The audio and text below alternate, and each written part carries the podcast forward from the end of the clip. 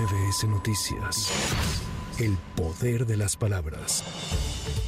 Luego de permanecer 17 días en el penal federal del Altiplano, el fiscal de Morelos, Uriel Carmona, abandonó el centro penitenciario de máxima seguridad en virtud de una cuarta suspensión que otorgó el Poder Judicial de la Federación a su favor.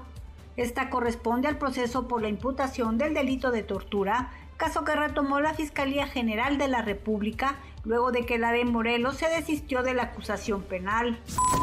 El Instituto Nacional Electoral reveló que prevé realizar tres debates entre los aspirantes a la presidencia de la República, uno de los cuales se podría llevar a cabo en la sede del propio órgano electoral.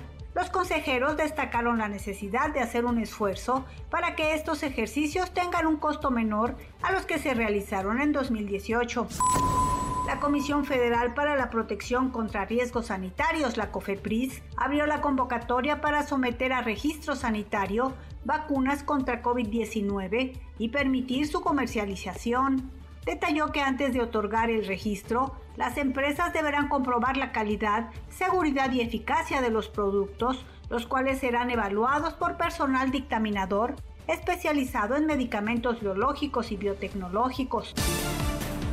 Desde la Asamblea General de las Naciones Unidas, la secretaria de Relaciones Exteriores, Alicia Bárcena, reconoció que México y Estados Unidos están rebasados en su capacidad para recibir a más migrantes. Destacó que tan solo en la frontera sur llegan a diario 6.000 personas y a la frontera norte arriban entre 8 y 11.000. Para MBS Noticias, Lourdes González.